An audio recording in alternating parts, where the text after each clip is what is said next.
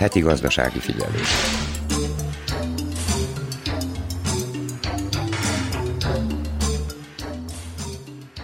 Szeptemberben 14 százalék volt az éves infláció Szerbiában, az élelmiszerárak 21 százalékkal nőtek, a legszegényebb polgárok 10 százaléka pedig bevételének több mint a felét éppen élelmiszerre költi, mondja a Szociálpolitikai Központ igazgatója, hozzáfűzve, hogy a legnagyobb teher ismét a legszegényebbekre nehezedik majd. Hegedűs Erika köszönti a heti gazdasági figyelő hallgatóid. Az elmúlt egy évben Szerbiában megnőtt a vállalatok, a vállalkozók és a lakosság banki adóssága. A teljes tartozás majdnem 3,5 billió dinár, vagyis csak nem 28,5 milliárd euró, áll az Országos Bankszövetség októberi hiteljelentésében. Ez 262 ezer milliárd dinárral, vagyis 2 milliárd euróval több, mint a tavalyi év azonos időszakában. A vállalatok 2 billió dinárral, a vállalkozók 72 milliárddal, a lakosság pedig másfél billió dinárral tartozik. A hitelkártya adósság összesen 33 milliárd dinár tesz ki. A polgárok lakáshitel tartozása is nőtt. A heti gazdasági figyelőben beszámolunk a szabadkai állásbőrzéről. Hallhatnak továbbá az Óbecsei Közgazdasági és Kereskedelmi Középiskolában megnyílt kereskedelmi gyakorló tanteremről. A dráguló lakásbérletekről is szólunk és egy muzsai fiatalról is hallhatnak, aki több évi külföldi munkahelyi tapasztalatszerzés után visszatért. A fogyasztóvédelmi mellékletben ismét a termék visszavonásról beszél a szakember. A vállalkozói rovatunkban egy magyar kanizsai virágbolt tulajdonosával beszélgetünk. Az idegenforgalmi mellékletben a vajdasági épített örökséget bemutató sorozatunkban folytatjuk a palicsi sétánkat. Ennyi a kínálatból. Ha felkeltettük érdeklődésüket, tartsanak velünk. A munkatársak Zorai Éva, Móricz Éva, Kónya Kovács Otília, Nagy Emília, Verica Poljákovics, valamint Ivana Bogisic és Deján Jocit nevében tartalmas időtöltést kívánok. harapás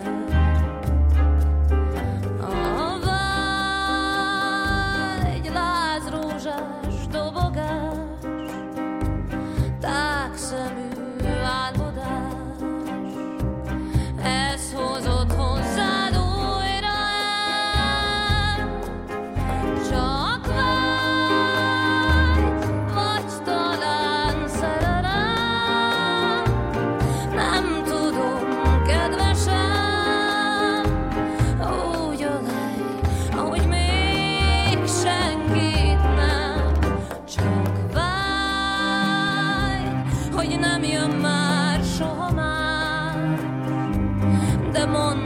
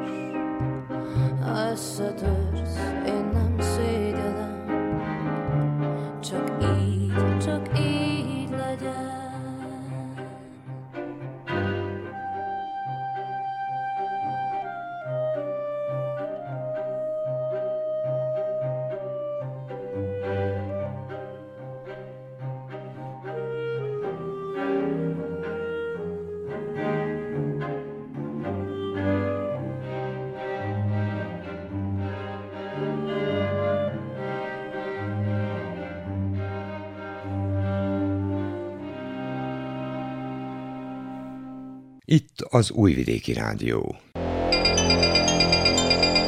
Gazdasági figyelő. Több mint 20 cég 300 munkahelyet kínálta az északbácskai állásbőrzén Szabadkán. Zorai Éva beszámolója. Az állásbőrzére érkező munkavállalók zöme konkrét munkahelyekre pályázott, de voltak olyanok is, akik csak a lehetőségeket mérték fel. Fémesztergályos vagyok, itt láttam a szeverbe keresnek, megpróbáljuk. Hát valamilyen szinten megkönnyíti, mert akkor így nem vadásznunk kell, hogy most mit, hova, merre, hanem ide is több kínálat, sokkal nagyobb a kínálat. Mióta munkanélküli?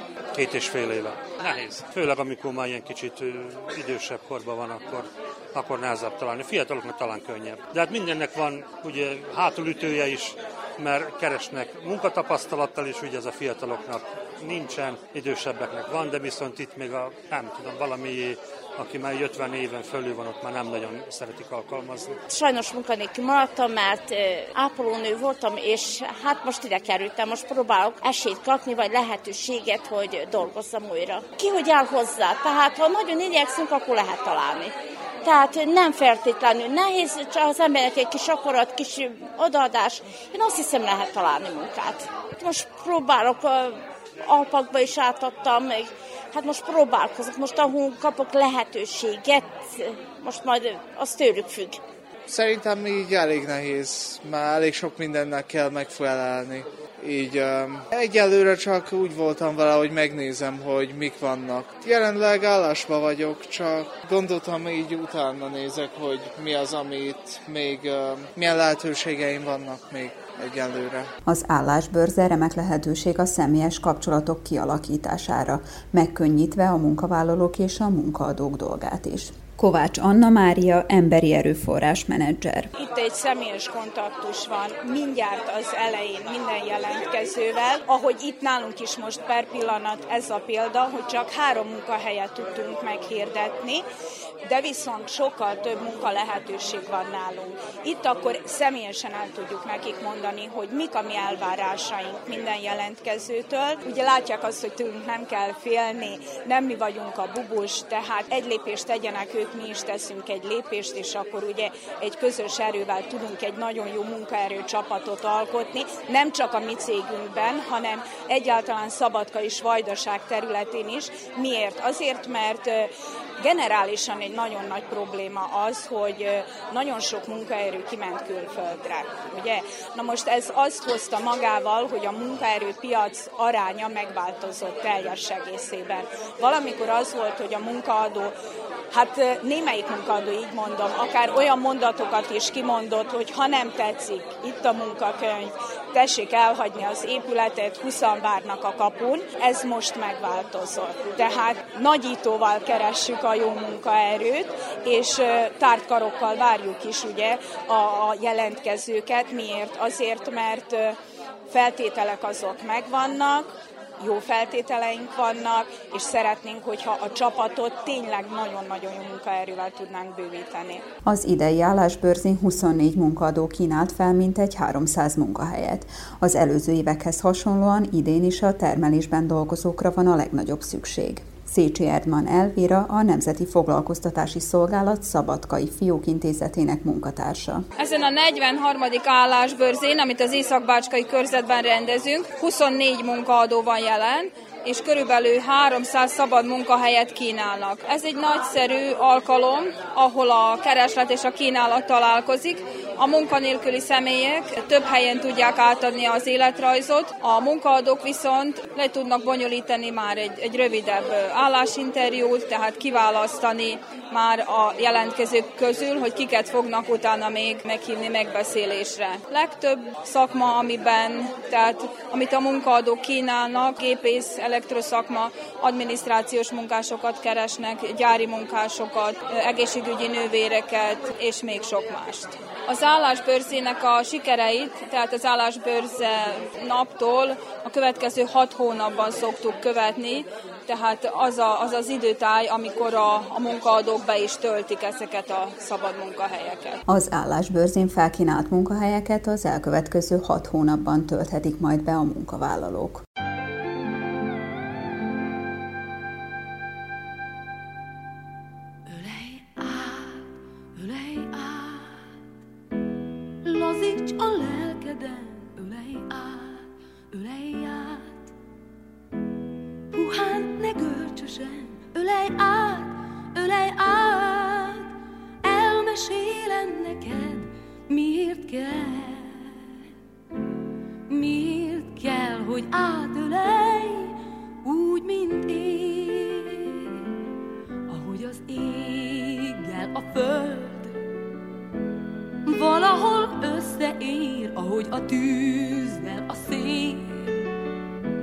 valahogy összefér, mint a nap és az éj. Kézen fogva jár, ölej át.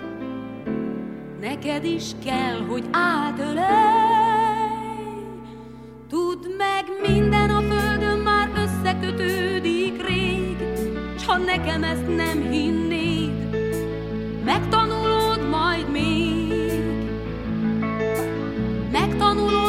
hogy lehet a zajból dal, a boldogságból baj, ezért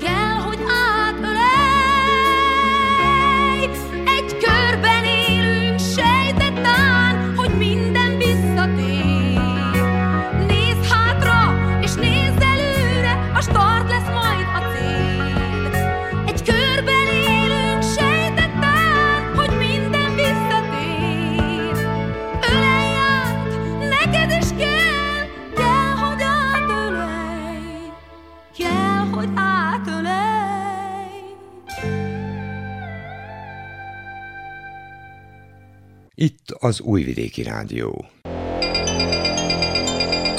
Gazdasági figyelő. Az Óbecsei Kereskedelmi és Közgazdasági Középiskolában kereskedelmi gyakorló tantermet nyitottak, amelyben az eladásról és a fogyasztóvédelemről egyaránt tanulhatnak a diákok. A diákok már kipróbálták a gyakorló osztályt, mostantól pedig heti rendszerességgel tartanak itt órát. Kupeci Kolonának hívnak, és az Óbácsai Közgazdaság és Kereskedelmi iskolába járok, első osztályba. Azért választottam ezt a szakot, mert nagyon szeretem az embereket megismerjem, a termékeket, hogy milyen praxáztunk is. Zárórendésre megtanultuk azt, hogy lehet például laptopról rendelni árut, telefonon köröztül, számítógépen keresztül és tableten keresztül is meg lehet vásárolni például árukat. Úgy tanultunk meg, hogy a zárút ellenőrizni érzékszervekkel, minőség, hogy milyen minőségi a záru. A fajtája például milyen fajta, zillata, milyen ö, színe, zálaga, csomagolása is például. Pap Marinellának hívnak, kereskedelmi Közgazdasági középiskolába járok, első osztályban. Hát lehet, hogy még tovább, de én felől érdeklődtem a kereskedelmi szak iránt. Inkább kereskedő szeretnék lenni. Hát, gyakorlatban szerintem sokat fog segíteni. Nekem ami tetszik, az, hogy a vevővel való kapcsolat, meg a mérések, Engem Ismerő Izablának hívnak, és kereskedőnek tanulok. Azért mert nagyon szeretem. Azért választottam ezt a szakot, mert nekem nagyon érdekel, még szeretem is. Kereskedő szeretnék lenni. Igen, egy kisebb útra hasonlít. Hát a deklarációt, meg sokat praxáztunk, mértünk a termékeknek a minőségét. Mérlegtünk. Akkor a pénzvisszadást gyakoroltuk, meg a mérést. Farkas Iszadora vagyok, első osztályba járok, szeretem a szakot, szeretek a pénzzel foglalkozni, szeretek mérni, a termékeket kiraktuk, megtanultunk mérni, tanuljuk a nettó tömegét, a pénz visszaadását, a számlálást is. Tanuljuk, hasonlít valamennyire.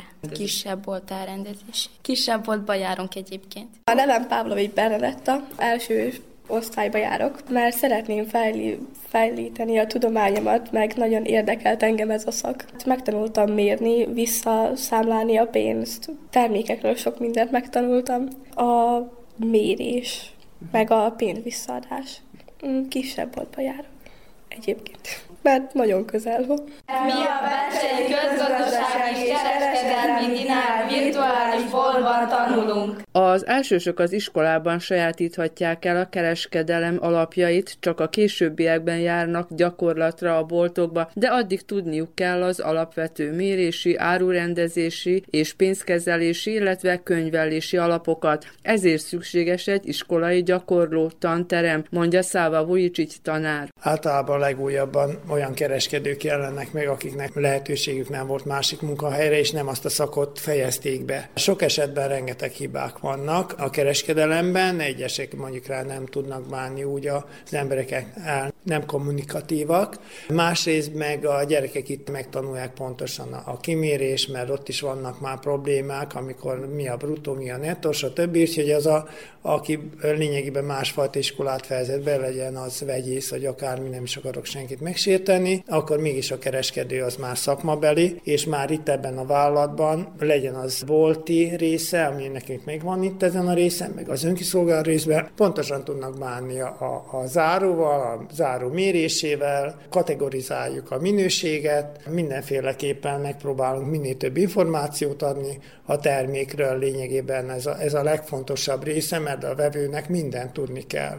Persze időközben még tanítsuk őket egy kicsit a fogyasztóvédelmi részekről is, és azért, ha tudják, ha a reklamáció esetében mi történik, mi a folyamat, és hogy együtt kell, hogy működjönek a vásárlókkal, illetve a fogyasztóvédelmi egyesületekkel is.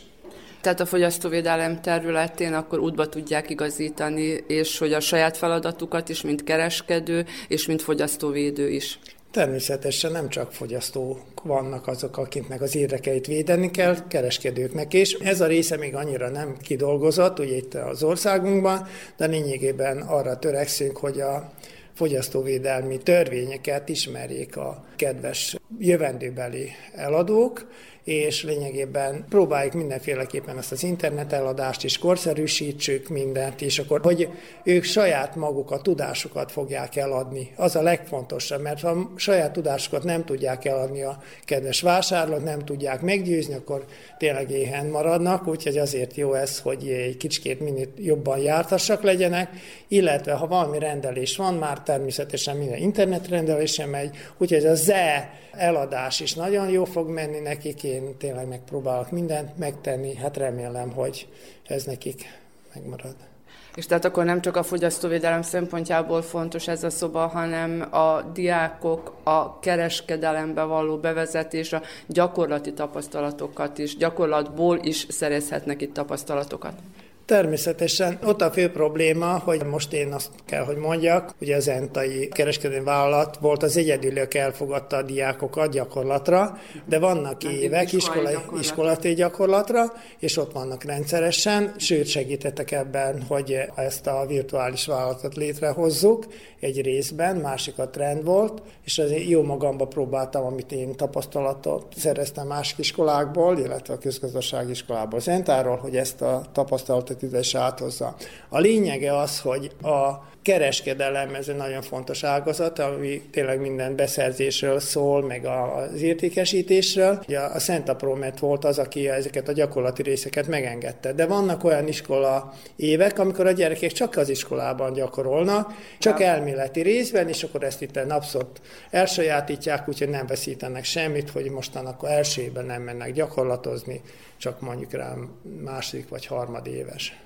Ez picit akkor hozadéka a járvány időszaknak is, amikor a diákok nem tudtak gyakorlatra menni a kereskedelembe, hanem hogy ezt azért meg lehet oldani bizonyos szinten az iskolában is. Persze más egy közvetlen kapcsolat a vásárlóval. Azért is jó ez a virtuális vállalat. Végül is, amikor az elkereskedelemről beszélnek, akkor ez egyfajta virtuális eladás, illetve vásárlása láthatatlanból, illetve eladása láthatatlanból, és ebben az esetben ők ezt tudni fogják, sőt, tényleg mai órán is ezeket gyakoroltuk, akkor nézzük, hogy milyen ez.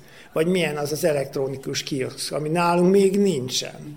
Vagy hogyan fogjunk majd később kasszázni. Amikor mondjuk teli van a, a, tényleg a kasszapultak teli vannak, akkor elmegyünk, és akkor az automatán keresztül fizetünk. Szóval vannak olyan részek, amelyeket már előre tanuljuk, és tudjuk, hogy Szerbiában kicsit, kicsit később, de be fogják vezetni ezt az újabb fajta rendszert is. Nálunk az oktatásban ezt tökéletesen próbáljuk elvégezni. Akkor írjuk le egy picikét, ugye tanteremnek néz ki, de a tanterem egyik oldalán azért egy, egy kisebb mini boltot rendeztek be. Mit láthatunk itt akkor? Próbáljuk ezt a rádiónak egy kicsit leírni.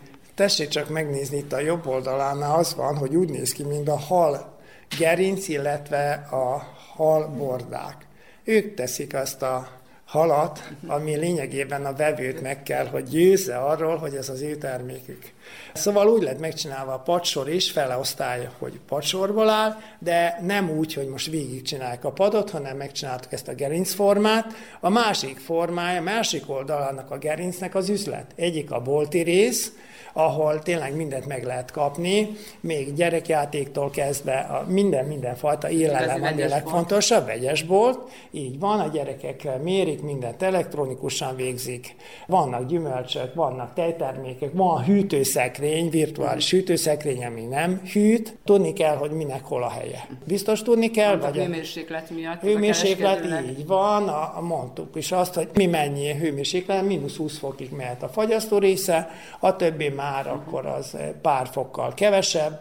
Tanultuk azt is, hogy akkor mi, mi a tartósabb, ugye, mert sokan nem tudták, hogy vegyünk példát egy megynek, hogy a megyet milyen formában tudjuk árulni. Természetesen friss formában, meg mélyhűtött formában. Na most az a kérdés, hogy melyiknek a határideje. És mindezeket mondjuk rá ezt a az áruismeretből jó, részletesen átveszik, utána már itten könnyebben alkalmazzák. Még maradt az önkiszolgáló része, maradt itt ez a rész, ez a, melyik a kasszát illet, illetve a pénztárt, pénztárnak van elég sok helye, és úgyhogy a zárónak a folyamatát, a csomagolást ezt a végig is gyakorolják. Most elméletileg gyakorolták a csomagolást, de ezután még várható ezt tehát konkrétan is el fogják végezni.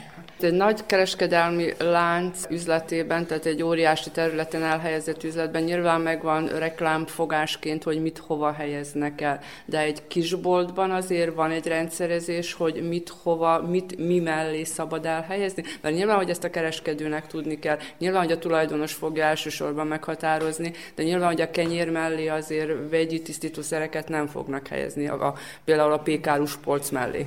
Igen, egy kicsikét a gyakorlatból veszünk, ami a, tényleg legyen az más nagy áruházlánc, és annál nagyon fontos az meghatározni, amikor valamit szeretnénk venni, amit napi szinten veszünk, kenyér, tejtermék, az a legbelső része menjen. Szóval nő neki az, a, a, az utcán, azon az úgynevezett utcán végig kell, hogy menjen a gondolák, meg a polcok mellett, és akkor időközben így valami megragadtatja a, szem, a, a, a, a látását. A másik rész meg nekünk ebben a virtuális vállalatban nagyon szép ekránunk is van, úgyhogy a legújabb termékeket, amelyek akción vannak, vagy valami termék, vagy bevezető termék, ez simán kimutatja, meg vannak ilyen kis, kis ilyen reklámtáblák, van ilyen a kosarunk is, és a kosárba is már be lehet mindent helyezni, úgyhogy mindenfajta mozgó eszköz van. Egyedül lesz ugye, ami a, a műszaki részeket illeti, ilyen kenyérszeletelő, még hát ezek nincsenek természetesen, de a gyerekek azt tanulják, hogy ez az utóbbi órákban volt, hogy mi az a biztonság, végül is a biztonságos eladásnál, hogy vigyázzanak magukra, kezükre. Szóval ez a védelem, ami a munka, munka munkavédelmi részét, ezt is gyakorolják, és mondtam, hogy a munka adó a főfelelés azért, ha nem képezik őket, amennyiben és kiképezi, és akkor másik része, ha megtörténik, akkor saját hibájukból történik meg ez a probléma, de remélem, hogy ezt azért is csináljuk, hogy kiküszöbölik. A Kereskedelmi és Közgazdasági Középiskola egyike a 18 tanügyi intézménynek, amely bekapcsolódott az Oktatási Minisztérium iskolai vállalat alapítási rendszerébe, mondja Gordana Kovácsev, az Óbecsei Középiskola igazgatónője.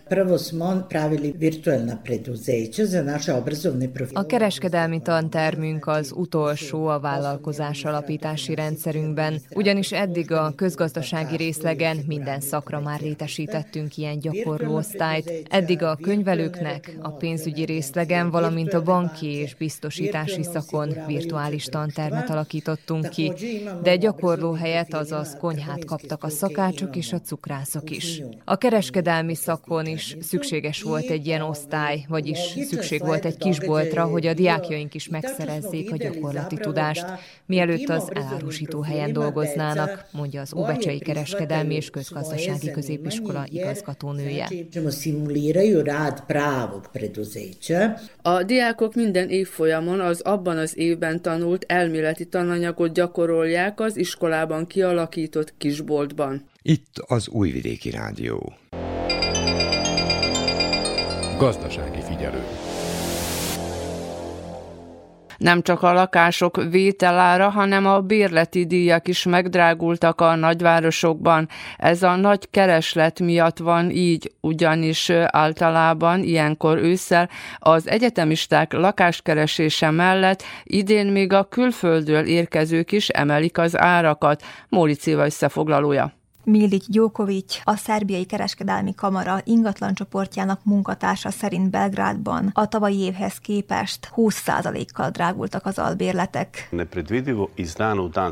A jelenlegi helyzet kiszámíthatatlan, napról napra változik. Nem emlékszem ehhez hasonlóra. Lassan stabilizálódik a piac, a gazdasági bevándorlók száma másfél hónapja volt a legmagasabb, jelenleg pedig csökkenni látszik. Szerintem nem miattuk nehéz kiadó lakást találni, hanem azért, azért, mert szeptemberben és októberben sok diák költözött a városokba. Télen egyébként is nehezebb albérletet találni. Több olyan esetről tudunk, hogy a főbérlők kitették az egyetemistákat a lakásból, mert volt, aki több pénzt kínált érte. Amikor külföldieknek ad ki valaki egy lakást, több kockázat is fennáll, például, hogy nem tudja, mennyi ideig maradnak. Emellett számos olyan kötelezettség lenne, amit a szerbiaiak nem vesznek komolyan. Egyébként a belvároson és a népszerű helyeken kívül továbbra is kedvezőbb áron lehet lakást bérelni, mondta a szerbiai kereskedelmi kamara ingatlan csoportjának munkatársa.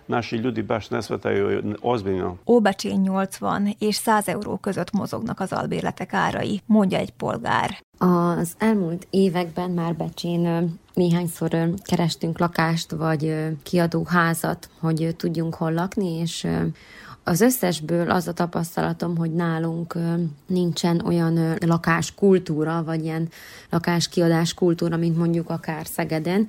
Ezt azért tudom összehasonlítani, mert ott is éltem. Például nagyon sok olyan lakást és házat néztünk meg, ami nagyon rossz állapotban volt, vagy nekünk kellett volna felújítani, vagy pedig olyan állapotba költöztünk volna be a lakásokba, vagy a házakba.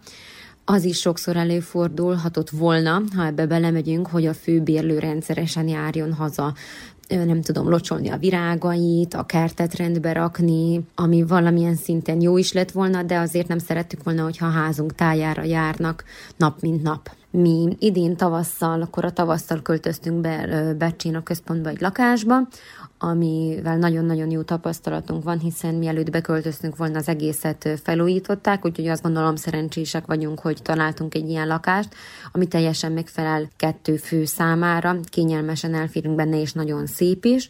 Itt mi 80 eurót fizetünk, a legtöbb esetben is különben ilyen 80-tól 100 eurót kértek volna tőlünk a lakás vagy házak havi díjáért plusz ugye a rezsi, amit ugye természetesen mi fizetünk minden hónapban rendszeresen. Volt olyan lakás is, ami, ami szintén itt a központban volt becsén, de az előző lakók úgy hagyták, hogy összefirkálták a falat, és azt mondta a főbérlő, hogy ő sajnos ezt most nem fogja nekünk átmeszeltetni. Ha mi szeretnénk rendbe hozni, ahogyan a lakás többi részét is, akkor azt nyugodtan tegyük meg, ez nem fog beleszámítani esetleg a további ö, havidíjak fizetésébe mert neki nagyon sokszor az volt a tapasztalata, hogy a lakók nagyon csúnyán leélték a lakást, és nem vigyáztak egyáltalán a benne lévő falakra, bútorokra, hanem úgy hagyták, ahogy tönkretették, Szóval valamilyen szinten megértem, hogy neki nincs kedve ebbe különösebben belefektetni, viszont olyan szinten, hogy én nem szeretnék erre plusz pénzt áldozni, azt azt gondolom, az is érthető. Ami még a lakás kultúrát illeti nálunk, egyáltalán nem, nem találkoztam olyan, ö, olyan főbérlővel, aki felajánlotta volna, hogy szerződést kössünk meghatározott ideig, hogy addig biztosan itt lakunk, és ő sem tehet ki bennünket a lakásokból, úgyhogy volt már erre is példa, hogy gyorsan el kellett költözni, mert ő a lakásra igényt tartott ez is kellemetlen volt, de igazából én is tapasztalatlan vagyok itthon a lakásbérlésekben, vagyis amikor ez megtörtént, akkor az voltam úgy, hogy nem kérdeztem erre rá, hogy akkor írunk-e szerződést. A kauciódíját minden esetben elkérték, de ezt azt gondolom, hogy korrekt, és ez így rendben is van, hiszen mi is felelősséggel tartozunk ezért a lakásért, amit nekünk kiadnak, és élhetünk benne minden nap. Becsén az a tapasztalatom, és sok fiatal pár vagy fiatal ismerősöm is sokszor látom, hogy keres hirdetésekben lakást vagy házat kiadót itt Becsén, és azt gondolom, hogy nagyon nehéz normális, rendes lakást vagy házat találni, amiben nem tudom, valamennyi alapbútor van, például van egy konyha, vagy van egy fürdőszoba, a lakás vagy a ház be van meszelve, amikor költözésre készen áll, szóval kicsit kiábrándító, mert nagyon nehéz normális lakást találni, ahol az ember el tudja magát képzelni, és jól tudná magát érezni. Rengeteg plusz költséget kellene befektetni a lakásokban vagy a házakban, hogy az valahogy kinézen és normális életkörülmények között lehessen élni ezekben a kiadó épületekben. A megfelelő albérlet megtalálását nem csak a magas árak nehezítik meg, mondja egy másik megkérdezett. Kiadó albérletek megtalálását a jelenlegi magas árak mellett Szerintem nagyban megnehezíti még az, hogy ezek a lakások, kiadó lakások vagy házak, ezek nagyon ritkán vannak feltüntetve nyilvános platformokon, például Facebook oldalakon, vagy csoportokban, vagy ilyen ingatlanokkal foglalkozó oldalakon, és ezek a kiadó lakások, ezek inkább ismerőstől származó információk útján jutnak el az emberekhez, ami aztán nagyban megnehezíti azt, hogy aki kiadó albérletet keres, össze tudja ezeket hasonlítani, akár a berendezéseket, akár az árat, és lehet, hogy mire az információ eljut a keresőhöz, addigra ez már nem is aktuális. Tehát szerintem ez még nagyon megnehezíti a, a keresést.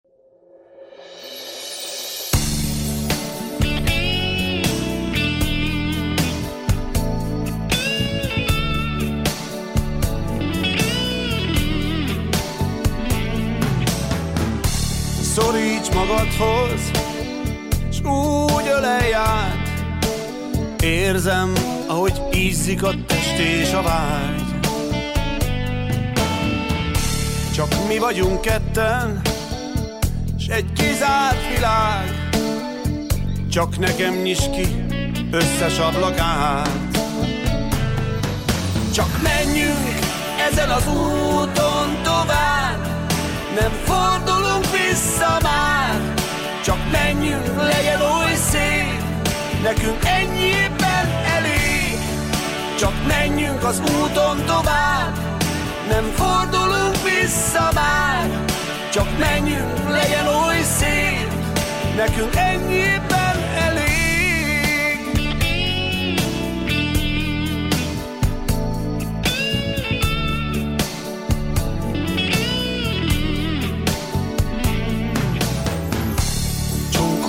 forró, lángok között, tűzzé hevülve a vágyad mögött.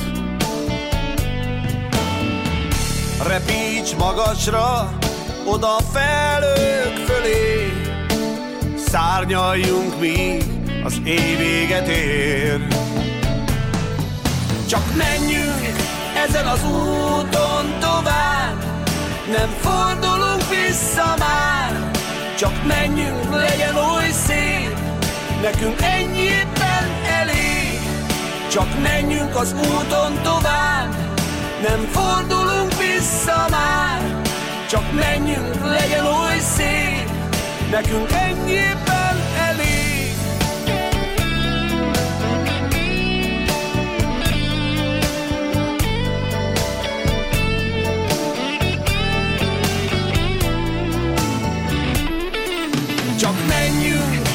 az úton tovább. Itt az Újvidéki Rádió. Gazdasági Juhász Valentin egy vállalkozó szellemű fiatal, aki belemer vágni egy-egy jobb munkalehetőségbe, akár külföldön is. Nemrégiben tért haza Muzsjára. A külföldi és a hazai lehetőségekről, valamint tapasztalatairól beszélgetett vele Kónya Kovács Otília. Nagyon sok fiatal fél attól, ha munkát kell, hogy változtasson, nem mernek valami újat kipróbálni, lépni esetleg a jobb felé, viszont a muzsjai Juhász Valentin Valentin már több munkahelyet változtatott, és mindig úgy a jobb felé irányulsz. Hogy van ez, hogy sikerül neked, hogy mindig találsz újabbnál újabb munkahelyeket? Már megkaptam azt, hogy nekem sehol se jó, mert hogy volt olyan alkalom, hogy két év alatt három munkát változtattam, viszont én úgy vagyok vele, hogy ha van jobb, akkor merni kell bevállalni azt, hogy változtatunk munkahelyet. Én nem azt mondom például, hogyha valakinek rossz munkahelye van, akkor azt hagyja ott és keressen munkát. Ez szerintem nem ez a jó megoldás. Szerintem az jó megoldás, hogyha valakinek nem felel meg a munkája, akkor először keressen egy másik munkát, és akkor mondjon fel. Például, aki mondta nekem, hogy nekem sehol se jó, mert hogy két év alatt három munkát változtattam, ő munkanélkül is otthon ül, mert azt mondja, hogy nem akar elmenni, nem tudom, ennyi meg ennyi pénzért dolgozni. Én viszont úgy vagyok, hogy elmegyek, úgy kezdtem ugye, hogy akármilyen munkát elvállaltam, majd kerestem jobbat, és hogyha az meg is felel, de kaptam jobb ajánlatot, akkor természetesen átmentem egy másik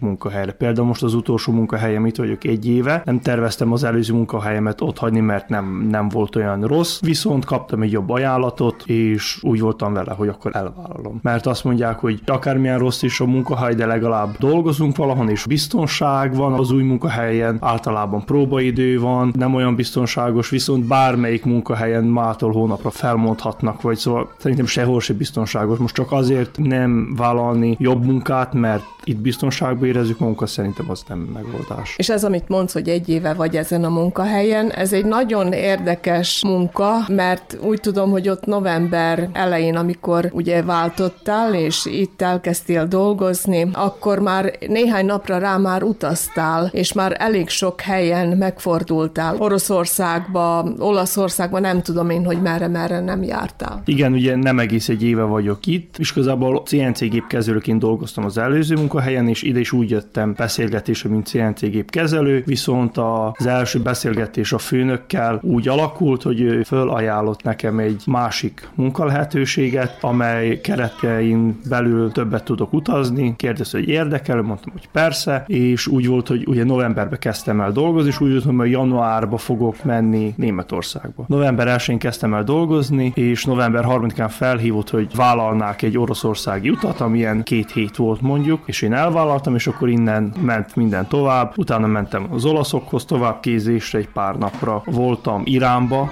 mondjuk két hétig, ami egy nagyon érdekes élmény volt a munka mellett, mert hogy általában egész napokat dolgozunk, de egy pár óra mindig marad a nap végén várost nézni, vagy egy, vagy egy kicsit kirándulni, úgy mondjam. Most konkrétan mit is dolgozol te? Mi a munkafeladatod? Mondhatjuk a cég nevét is? Jelenleg a Petkus Engineeringben dolgozok, amely európai szintű cég. Németországban van az anyacég, viszont irodák és műhelyek, gyárak vannak Európa szerte. Én a balkáni területeken működő cégben dolgozok, Nagybecskerekben van a székhelyünk. Ez a cég silók építésével, kukorica, búza, zab, ilyen különféle termékeknek a raktározásának fenntartott létesítményeket tervez meg, szállítószalagokat gyárt, szárítókat, mondjuk ez egy fontos része az én munkámnak, magszárítókat, ugye kukorica, tányerica, szója, mert hogy különböző felhasználásokhoz különböző nedvességi szint szükséges a magvakban, és én ezeknek a gépeknek a működésbe helyezéséért vagyok felelős. Még mindig tanulok, viszont már egyre többet tudok maga megcsinálni. Ez mellett olyan gépeket szerelünk be, amelyek a vetőmagok feldolgozására vannak fenntartva, mondjuk a vegykezelés, a tisztító gépek, amelyek után ugye a magok vetésre alkalmasak lesznek. Most említetted azt, hogy Európa szerte vannak ugye cégek, vállalatok, és hogy a balkáni részen te vagy a felelős, de mondjuk azt is tudom, hogy Etiópiába is lesz majd hamarosan egy utad. Ez úgy működik, hogy a mi cégünk állandóan kapcsolatban van a németországi céggel, és akkor megbeszélés alapján van, hogy ki hova fog elmenni, hogy ki hogy áll idővel. Mondjuk ugye Iránba is voltam két hétig, és Afrikába is kellett volna menjek Etiópiába, ami el lett halasztva az út, mert hogy ott ilyen civil lázadások vannak, zavargások, nem teljesen biztonságos az a terület, úgyhogy ez el lett halasztva. Én szeptemberben volt a második időpont, amikor kellett volna menjek, az is el lett halasztva, úgyhogy abból most nem tudom, hogy mi lesz végül is. Covid előtt lett felépítve itt ez a magszárító és a berendezések, akkor lettek elvéve, összerakva, csak akkor Covid közbeszólt, és akkor nem lehetett elmenni működésbe helyezni, úgyhogy most az volna a következő projekt, de hogy mikor azt nem tudjuk egyelőre. De mondjuk nem régen szintén voltál úton Boszniában. Így felsorolnád, hogy merre mindenhol jártál mostanság? Pénteken jöttem haza Boszniából, az előző héten is ott voltam, mondjuk itt a környező szomszédos országokban ide rendszeresen járunk, Horvátország, Makedónia, Románia, Vajdaság szerte is több építkezés van, ahova, hát ugye én a szállítók működésbe helyezésre vagyok felelős, de ez mellett, mikor épp olyan munka nincs, akkor más miatt is elküld a főnök például. Voltam Csehországban, ahol felügyeltem, mert hogy egy alvállalkozó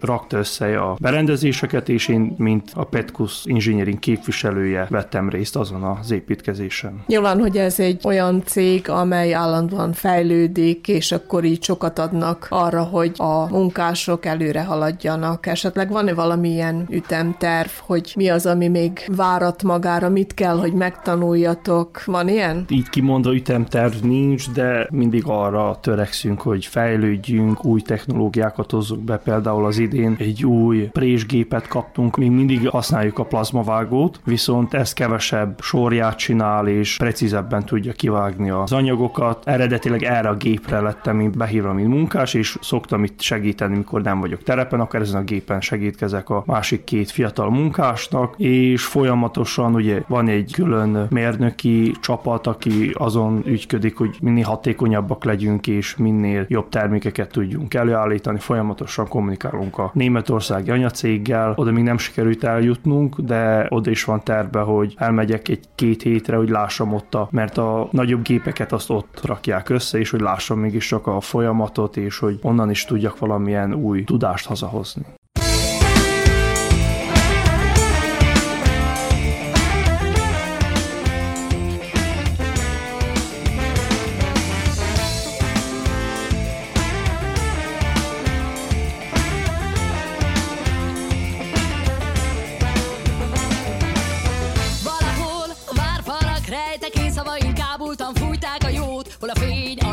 Sütött az ében, hol Lila hiceli át a megszédült folyót.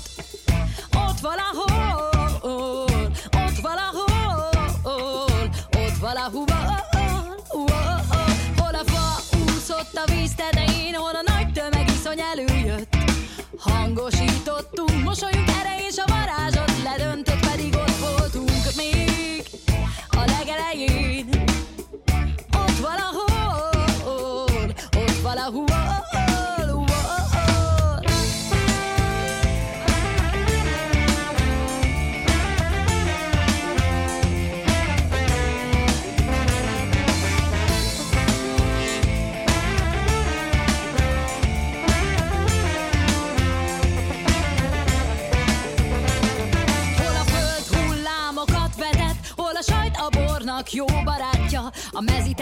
mezitele menyegző mezein Még floppy sem ugathatott tolom lett fromás Erején Ott valahol, ott valahol Hol a fa úszott a víz tetején Hol a nagy tömeg viszony előjött. Hangosítottunk, mosolyok erején S a varázsot ledöntött, pedig ott voltunk még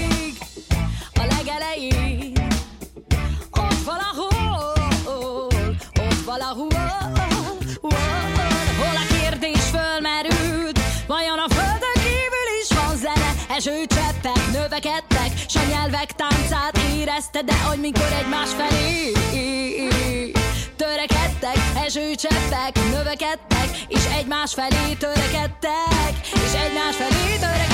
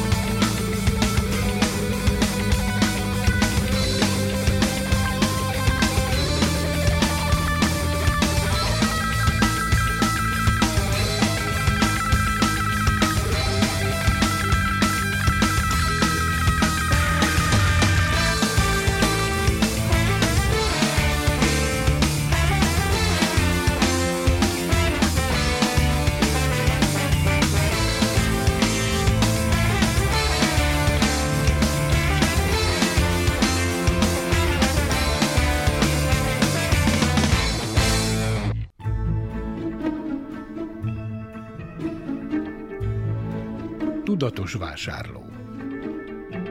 Fogyasztóvédelmi percek az Újvidéki Rádióban, a Zentai Fogyasztóvédelmi Központ támogatásával. A fogyasztóvédelmi mellékletben ismét a termék visszavonásról beszél, ezúttal Szórát Ferenc, az Zentai Fogyasztóvédelmi Központ munkatársa. Ritkán szokott ilyen előfordulni, de hát közelmúltban nálunk is lehetett a híradásokban hallani arról, hogy visszavontak bizonyos termékeket, és hogy ezt végül is, hát hogy hogyan is viszonyuljunk ilyen esetben ezekhez a dolgokhoz. Tudnunk kell, hogy ebben az országban, a mi országunkban 2019 óta egyébként működik egy, egy nemzeti elmiszerbiztonsági laboratórium, akiknek az a dolga, hogy szinte minden terméket, hazait, külföldit bevizsgáljonak, napi szinten nagyon sok ilyen vizsgálatot végeznek, és ennek a alapján, hogy egy, egy, egy paraméter, ha valahol nem stimmel a, a szabványhoz képest, akkor az ő dolguk, és hát így is működik, hogy azonnal az inspekciós szolgálat legelőször is őket értesül, hogy azok minél gyorsabban tudjanak hatni, azaz segíteni a dolgon, mert az ő feladatuk, hogy ez, ez aztán a, a piacon, az üzletében megváltozzon. Azt is tudnunk kell, hogy végül is ezek az áruk azért nem romlott áruk. Tehát nem arról beszélünk, hogy, hogy elromlott egy áru, és most azt vissza kell vonni. Arról szól ugye dolog, hogy egy-egy összetevőnél esetleg egy valamilyen, már a kicsi eltérést is megfigyelnek. Tehát nem kell arra gondolni, hogy nagyon nagy eltérések kellene, hogy legyen. Kicsi eltérések is számítanak, és ezek a kicsi eltérések is okozhatnak sajnos, ez igaz, embereknél problémát. Hát főleg ott ugye, ahol, a, ahol az érzékenyebb rétege van az emberiségnek, a gyerekek, a terhes nők, az idősebb személyek, akiknek az immunrendszer nem olyan, nem kell, de okozhat. És amikor egy, egy gyártó ilyen esetben nagyon rendesen, nagyon helyesen, azonnal cselekszik, és egy adott mennyiséget abból a termékből, mert hát végül is azt is tudnunk kell, hogy... sorozatgyártás. E, e, hát előfordul egy-egy gyártás folyamán egy-egy mennyiségnél előfordult, hogy ez a paraméter megváltozik, valamiért hiba következhetett, ahogy szokni idézőjelben mondva, hiba csúszott a receptbe, ugye? Mert nem felállt meg az adott szabványnak. Hát nyilván. igen, igen, de még egyszer mondom, itt már kicsi eltéréseknél is már, már intézkednek. És amikor ezt a, ezt a bizonyos gyártó ezt a terméket visszavonja a polcokról, biztos, hogy nem örül neki, de végül is azért teszi, hogy ne legyen, tehát a kockázatot szüntesse meg a vásárló felé, hogy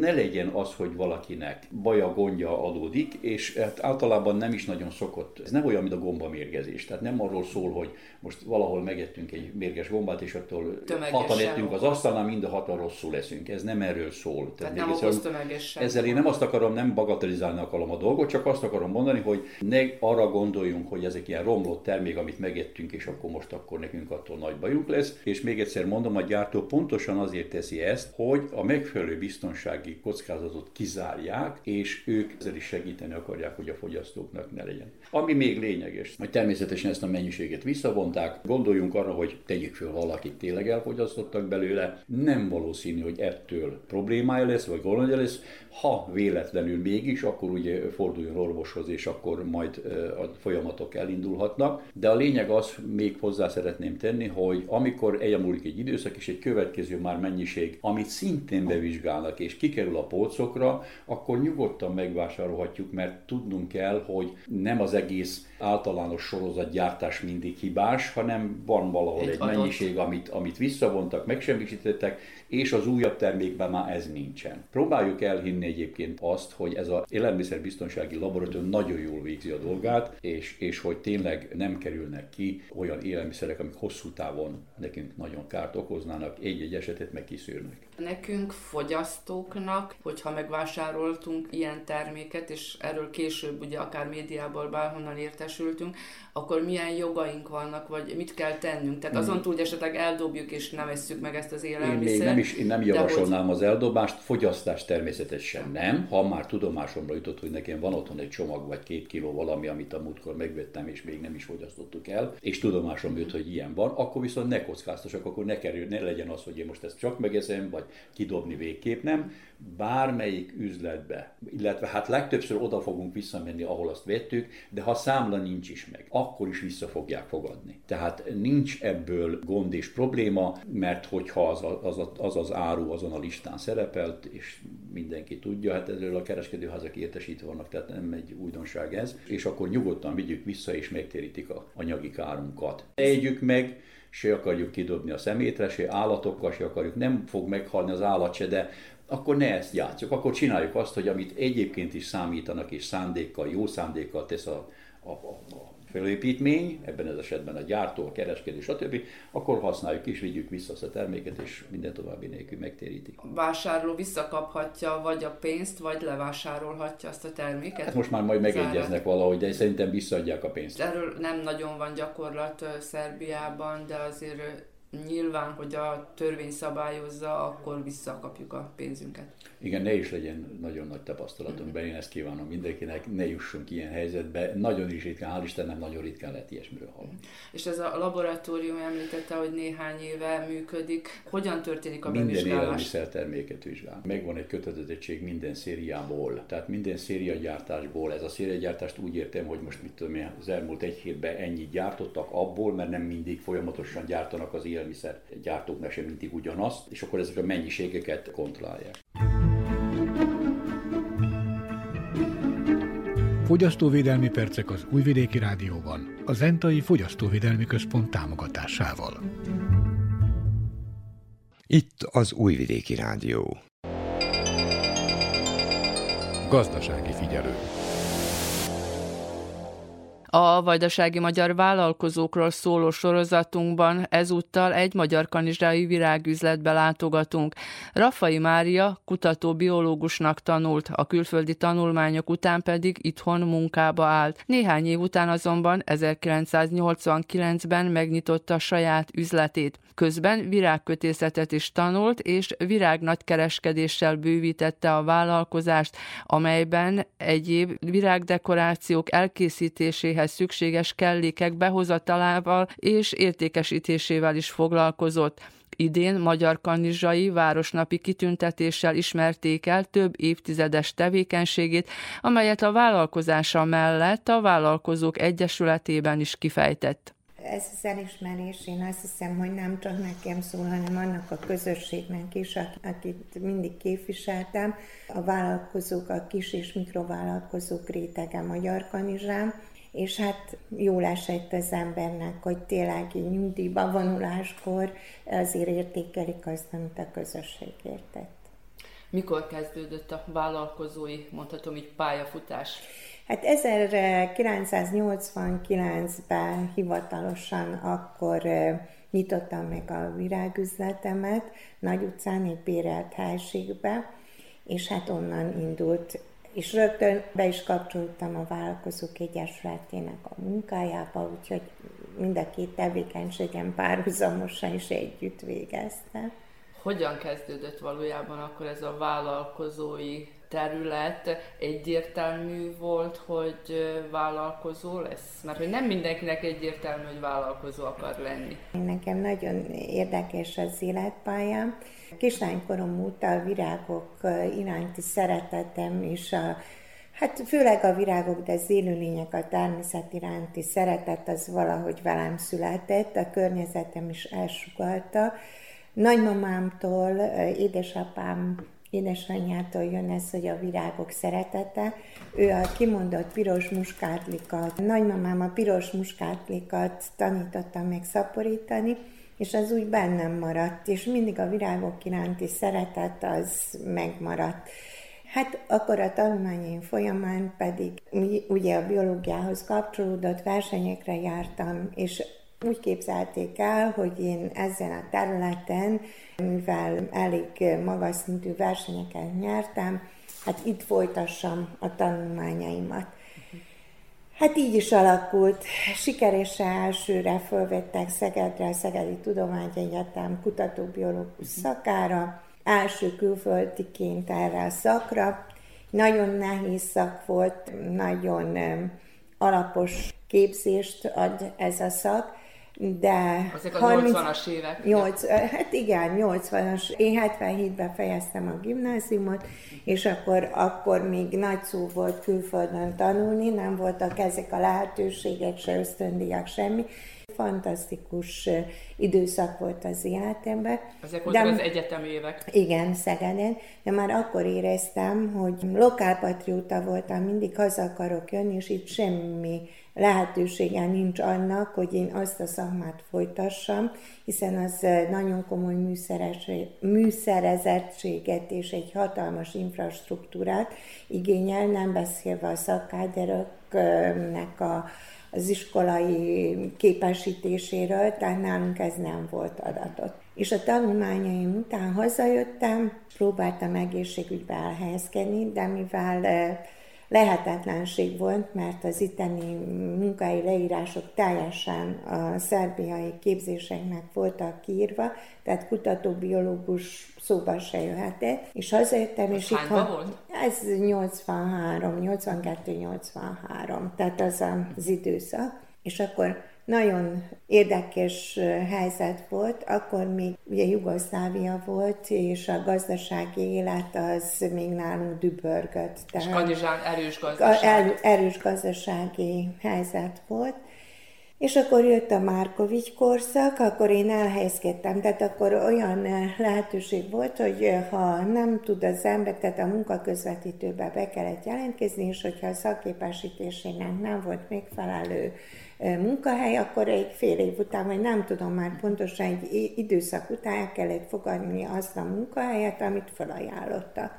És így kerültem én a kerámiába, az akkori kerámiába, nyersanyagtervezőként. A csempegyárba. A csempegyárba, igen. Nagyon szerettem azt a munkát, mert a kémiai tanulmányomhoz közel állt, akkor, De akkor ott... még nem merült föl, hogy esetleg vállalkozó? Nem voltak még a föltételeim, ahhoz az anyagi föltételeim, és nem is tudtam elképzelni, hogy miben is tudnék úgy belefogni, hogy azért minden vállalkozáshoz, minden ötlethez egy anyagi háttér is szükségeltetik, tehát hiába van jó ötlet, hogyha nincs anyagi megvalósítás, tehát nincs anyagi fedezet mögötte.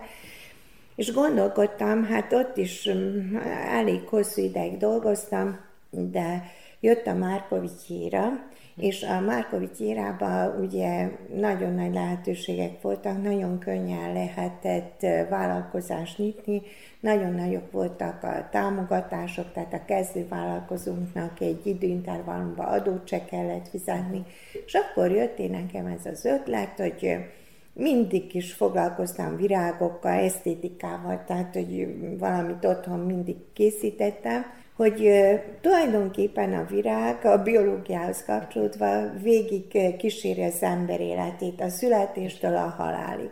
És ez az, amire mai napig, még a nehéz anyagi körülmények között is, az embereknek igénye van, hiszen ez egy tiszteletet, egy megbecsülés sugal, akár az újszülöttnek, akár az elhunytnak, és, és közben az életszakaszokon át. Igen, végigkíséri az ember. Tényleg az én életemet is végigkísérte, és soha nem tudtam úgy elmenni egy ünnepségre, egy szülinapra, ne vigyek egy szálvirágot, még akár a kertből is, de úgy érzem, hogy az embereknek ez az esztétikai kénye így vagyunk teremtve, nem mindenkinek kihangsúlyozott, de az emberi faj azért a szépre, az esztétikára, hiszen a virágok maguk szépséget csugalnak, hogy igénye van. Minden életszakaszban igénye van, és ez vezetett oda, hogy talán ebből meg lehet élni. És így jött az ötlet, hogy hol-hol, akkor nagyon erős volt a szakmai konkurencia Kanizsán, Hát valahol be kellett törni a piacra, meg kellett kanizsás a piacérést találni, és akkor jött az ötlet, hogy édesanyám lánykori barátnőre a fodrász, Tomaszewski Margit nek a fodrász üzlete üres a Nagy utcán Kanizsán. És nagyon jó lokáció volt, és ő nagyon nagy örömmel átadta nekem, és akkor átalakítottuk egy pici, egy háromszor négyes kis helységet, és megnyitottam elsőként Kanizsán, a Nagy utcán az első virágüzletet. Uh-huh. És ez annyira sikeres volt 1989-ben, hogy akkor még ugye egy márka, egy, egy dinár egy márka volt, és akkor voltak ezek a, az üveges időszakok, mikor egy napóleont átvittek az emberek, és annyit kerestek, mint egy hónapig, tehát a haszonkulcs akkora volt, és akkor én bevezettem az egyszálas virágot, amit később túlélési csokornak neveztem el, mert egy szálas virágért nem sajnáltak annyi pénzt adni, amennyi egy üvegnek a haszna volt, és mivel ez a biznisz, a fekete biznisz nagyon jó ment, ez realizálódott a keresletbe is, és annyi virágot, mint a Márkovics idejében nem adtam el, meg szerencsémre a Nagy utcán szomszédom volt a varó szaküzlet, Varodának hívták a kvalitit, ahol hölgyek dolgoztak, és azok szinte naponta kiürítették a cserepes virágomat, mert nekik az nem volt megterhelő a költségvetésüknek, ők akkor viszonylag jó kerestek, és az igényük megvolt. Nagyon szerencsés voltam, mert lehetőség nyílt Na, itt használtam föl én az egyetemi tanulmányaimat, a rendszertant, hogy olyan fajokkal és olyan növényekkel ismertettem meg a vásárlókat, ami addig kanisán ismeretlen volt. Tehát újat hozott a piacra? Totálisan újat hoztam, virágkötészetileg is, és virágfajták szempontjából is, és mivel igazolta később az élet, hogy amit én elmondok a virágokról, hogy az tényleg helytálló, és később, amikor már az információ most már ugye 30 év alatt az interneten is hozzáférhető, hogy beigazolódott, hogy tényleg, amit én mondok, az úgy van, meg helyesen mondom a latin neveket, tehát hogy maximálisan szakmilag megbízzak benne. Így lehetőség nyílt arra, hogy még tovább fejlődjek, és a sors iróniája az évfolyam társam, aki Budapestre került, ő is virágos szakmában látta a napvilágot, és egy kiállításon összefutottunk, és ő neki nagyobb anyagi lehetőségei voltak, ő virág nagykereskedést nyitott, és behozatali virágokkal foglalkozott. Tehát Nyugat-Európából? Hollandiából konkrétan, Bőrcéről, ő alanyi jogon tag lett, uh-huh. és egy nagyon lerakatott, tehát ez bizonyítja, hogy az anyagi lehetőség mennyire meghatározza meg a társadalmi körülmény, hogy ki hova kerül, és milyen lehetőségekkel rejt az a közeg, amiben működnie kell.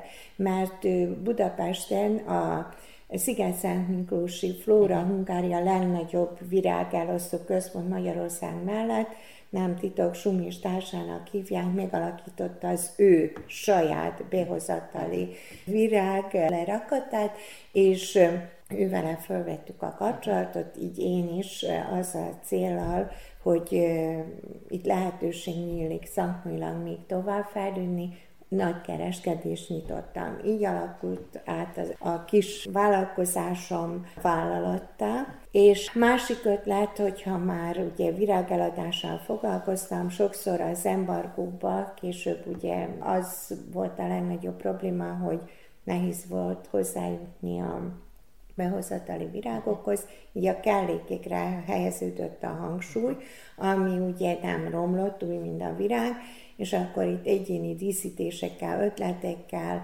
új kellékekkel, új megoldásokkal bővítettem a kínálatot. És itt jött a másik lehetőség, pont az embargó alatt, hogy talán meg kellene olyan dolgokkal is próbálkoznom, ami kötődik a virágkötészethez szorosan, de nem ennyire úgymond romlékony, mint a virág, mert ez egy nagy veszélyt rejt magába, hiszen élő lény. Virág, élő virág. Igen, akár a cserepes, akár a vágott, ez élőlény, ez, ez nem lehet megállítani, de viszont a kellékek azok maradandók, tehát azok nem igényelnek különösebb, jó, hát a minőségi dolgok tárolást igényelnek, de különösebb ápolást nem. Az egy kész termék, amit csak tudni kell forgalmazni, és így lettem az Asparágus virágkellék kereskedésnek, aki Magyarországon már elismert behozatali cég volt, kizárólagos képviselője Vajdaságba. Nagyjából 30 pár évvel ezelőtt éppen egy virágkötészeti bemutatón találkoztunk először.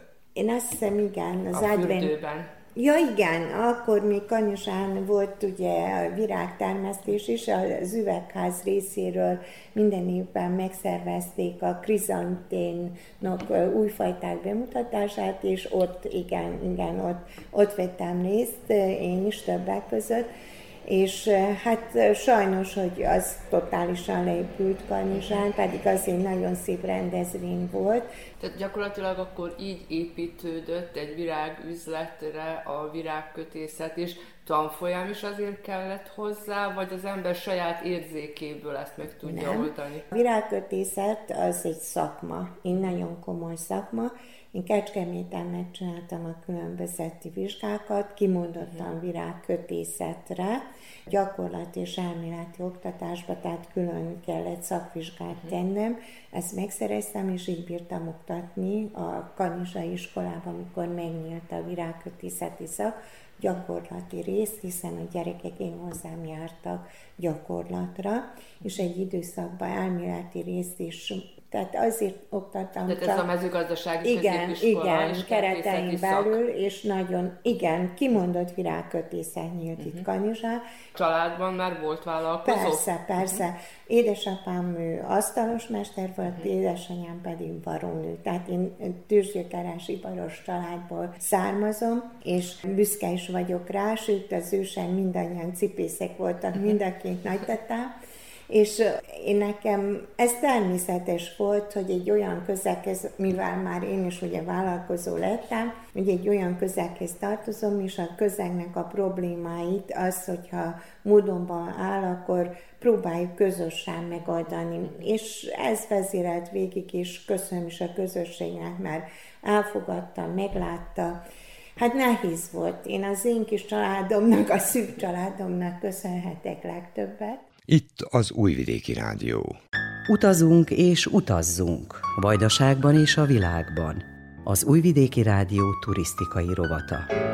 Az idegenforgalmi mellékletben a vajdasági épített örökségről szóló sorozatunkban folytatjuk a Palicsi sétát. Ezúttal a sétányt mutatjuk be, majd annak mentén a Palicsfürdő templomát és emlékkápolnáját, amelyet az 1800-as években építettek, de megtudhatják azt is, hogy Palics melyik részét hívják Orbán falvának, hogy melyik villában vendégeskedett több alkalommal Karádi Katalin, és és azt is, melyiket nevezik Kosztolányi villának. Mindenről Kanyó Ervin idegenvezetőt kérdeztük.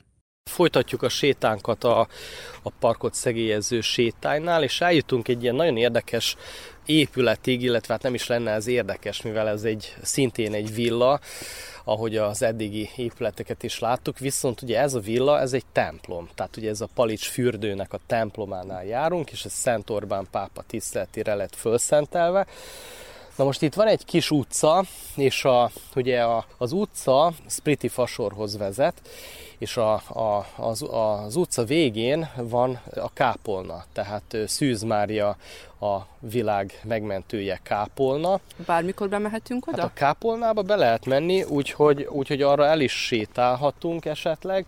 Na most itt nagyon érdekes, hogy, hogy, a te, tehát, hogy nem olyan kinézete van ennek az épületnek, mint egy templom, és akkor ezt így, így nem is ismerik föl az emberek, hát igazából ugye az udvarba látható egy kereszt, ami azért már Utal. utalhat arra, hogy itt ez valami vallásos jellegű épület. Tehát ugye ez egy, ez egy katolikus templom, illetve a hozzá tartozó kápolna. Na most, ugye mivel, hogy a, fürdőhelyen, Palics fürdőhelyen eredetileg nem volt se templom, se kápolna, ezért egy egy úri hölgy, tehát annak idején, még az 1800-as évek végén fölépítette a kápolnát, egy emlékkápolnát említett fia halálának emlékére, és ez Parcsetis villából vagy a Parcsetics villa telkén épült ez a, ez a kápolna, és, és ugye ez lett igazából aztán a Palics fürdőnek a, az első ilyen szakrális épülete, ami ma is megtekinthető, és ma is nyitva van a látogatók előtt. Most itt épp a körözt mellett haladunk el a kerítés mellett. A, a, lényeg az, a lényeg az, hogy maga ez a tehát az a kápolná, kápolnát aztán később, illetve tehát a Parcsetics villát később megvásárolta egy pesti család, a Visi család, és ugye a Visi család villáját aztán később ugye az egyháznak adták, és ugye ebből a villából lett később ugye a Szent Orbán templom.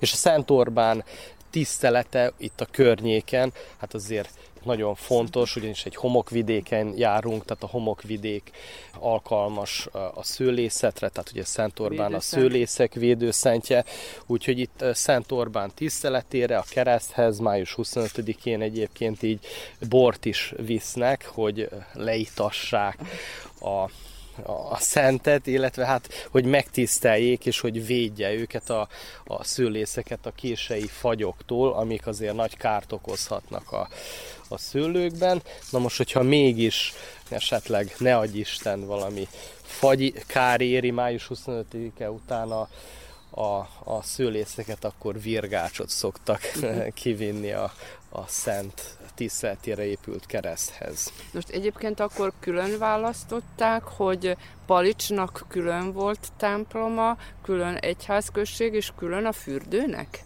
Hát igazából ugye a Palics fürdő az, az egy külön, tehát egy ilyen fürdőhely volt, és ugye emellett tehát Orbán falváról mhm. beszélhetünk, ami a vasút vasúton túli részt nevezzük Orbán falvának. A Szent Orbán templom melletti sétányon haladunk a Spliti fasor felé, és akkor itt háttal vannak nekünk, a, tehát a Palis fürde egyik legszebb villája, ez a Hartman villa, ami most postaépületként funkcionál, de egyébként ugye a posta épület előtt, tehát ugye tehát maga a Hartman család építette, ők is, tehát a húsgyáruk volt, és később az államosítás után ezt iskola ként használták. Ez a főútra Igen, ez a főútra néz, tehát ugye a, az épület homlokzata, és itt pedig egy ilyen nagyon elhanyagolt kert van, ami az épület mögött van, de valamikor ez egyébként, amikor még iskola volt, akkor hát itt ugye gyerekzsivajtól uh-huh. volt hangos ez a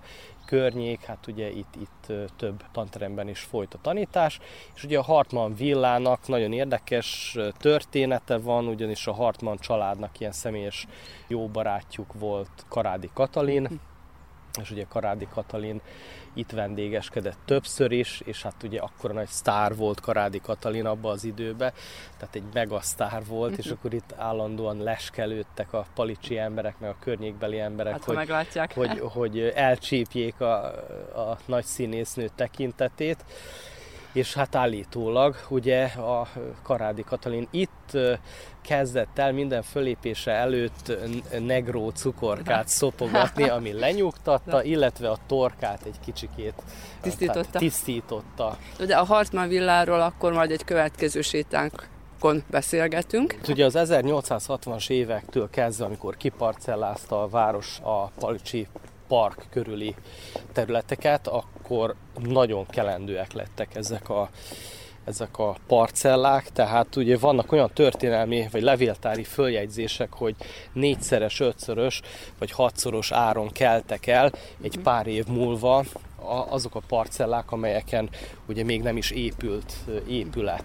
De azért szabályozták, hogy milyen épületeket, mekkora épületeket, milyen stílusban lehet építeni? Nagyon fontos volt az, hogy csak úgy adtak építési engedélyt a nyaralók építéséhez, hogyha követik a szabályokat, az építési szabályokat. És ezek az építési szabályok, amiről már így részben említést tettem, tehát ez az volt, hogy az épületnek bejebb kellett, hogy fölépüljön, tehát hogy az épület előtt kellett, hogy legyen egy tekintélyes méretű udvar vagy park, ami azért hát igényeknek, illetve lehetőségeknek megfelelően gondozott volt, és a telkek egymástól sövénnyel voltak, tehát élő sövénnyel voltak elválasztva, és nyilván ugye az utca felől egy igényesebb kerítés is védte a villát, illetve a lakóit.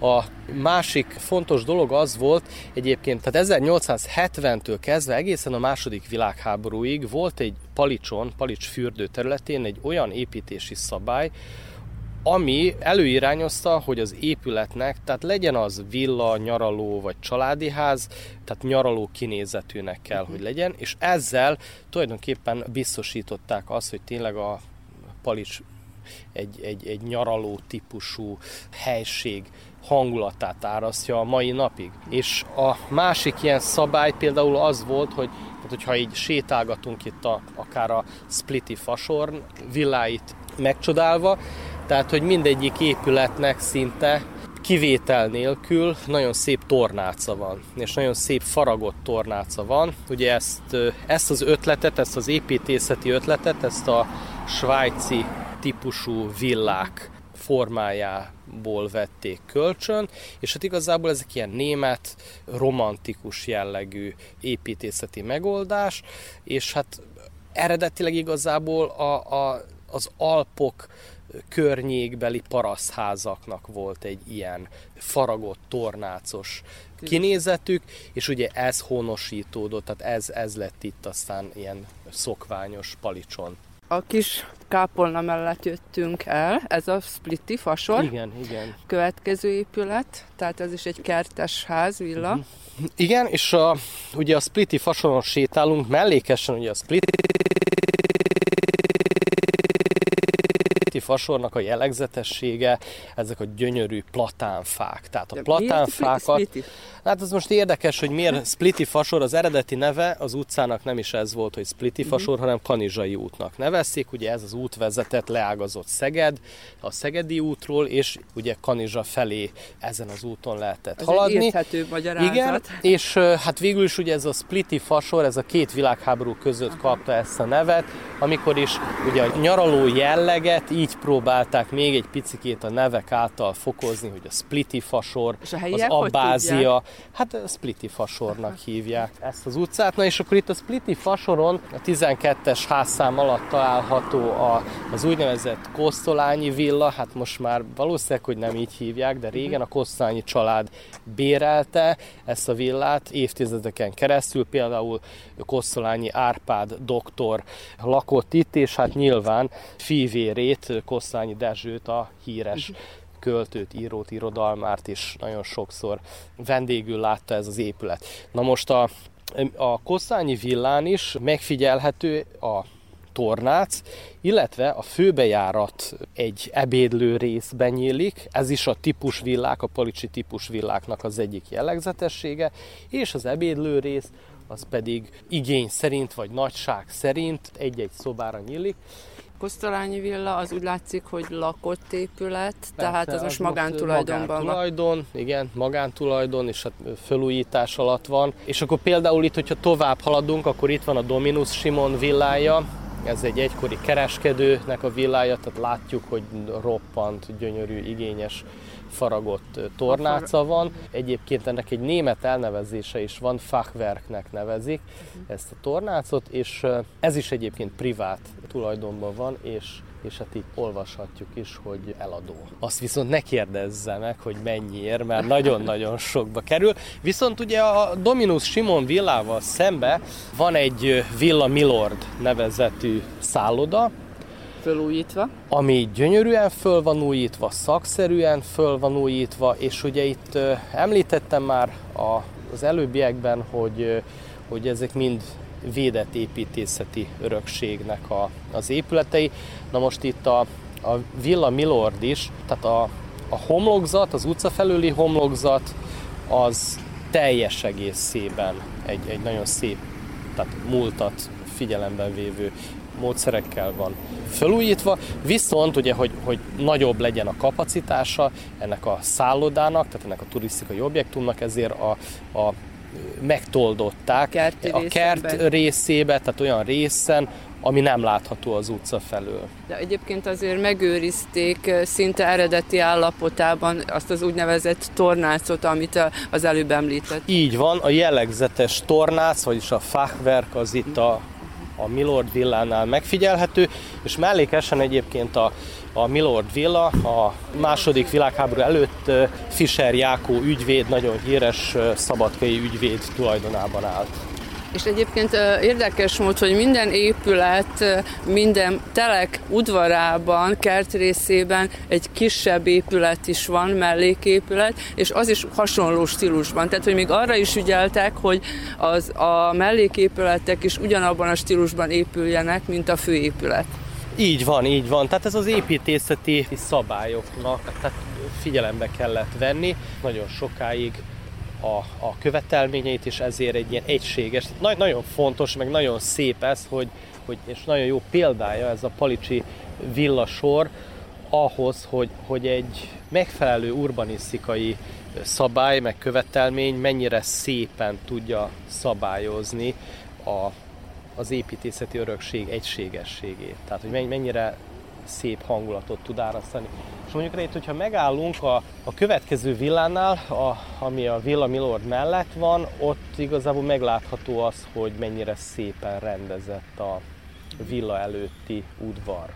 Tehát nagyon szép sövényekkel, bokrokkal, virágokkal. És hát meghagyták nagyjából a kerítéseket is ugyanolyan stílusban. Ott, ahol meg lehetett hagyni a kerítéseket, ott meghagyták, ahol meg föl kellett újítani, ott is próbálták nyilván igény, illetve lehetőségek szerint ezt a kellemes hangulatot, árasztó díszes kerítéseket.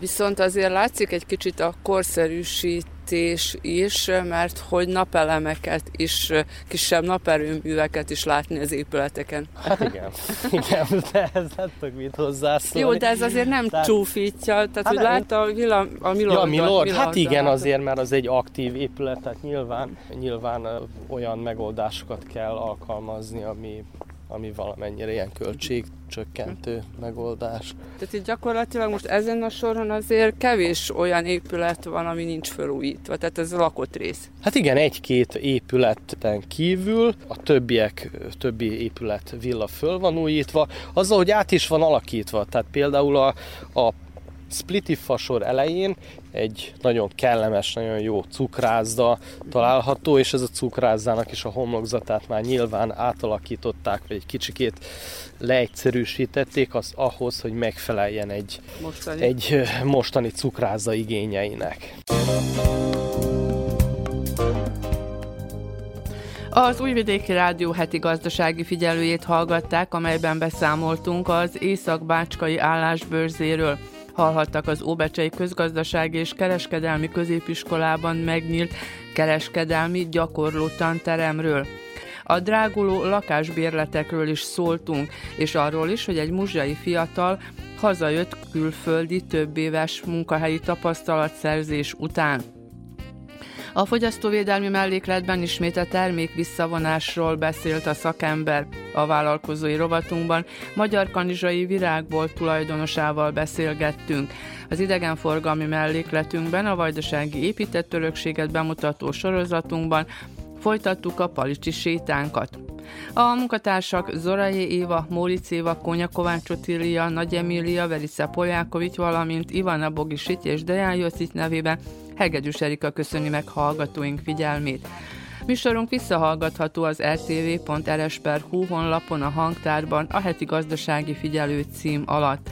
Újabb műsorral pedig a jövő héten a szokásos időben, tehát kedden délelőtt a 10 és az esti ismétlésben a 8 órai hírek után jelentkezünk. Mit leszünk? Remélem önök is.